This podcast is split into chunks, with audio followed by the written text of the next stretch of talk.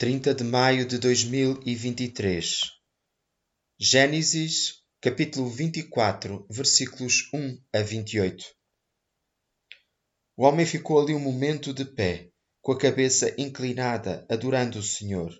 Depois disse em voz alta: Eu te agradeço, Senhor, Deus do meu patrão Abraão, porque continuas a ser bondoso e fiel no cumprimento das tuas promessas para com ele e a mim conduziste-me precisamente à família dos parentes do meu patrão.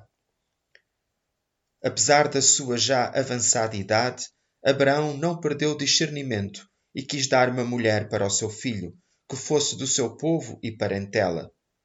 Não vos prendais a um jugo desigual. É uma ordem que atravessa toda a Escritura e todas as épocas, e é também válida para nós hoje.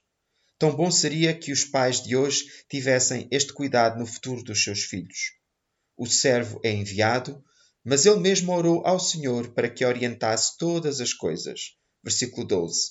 E o Senhor respondeu de uma forma maravilhosa, e ele, com alegria, pôde louvar ao Senhor. Versículo 27.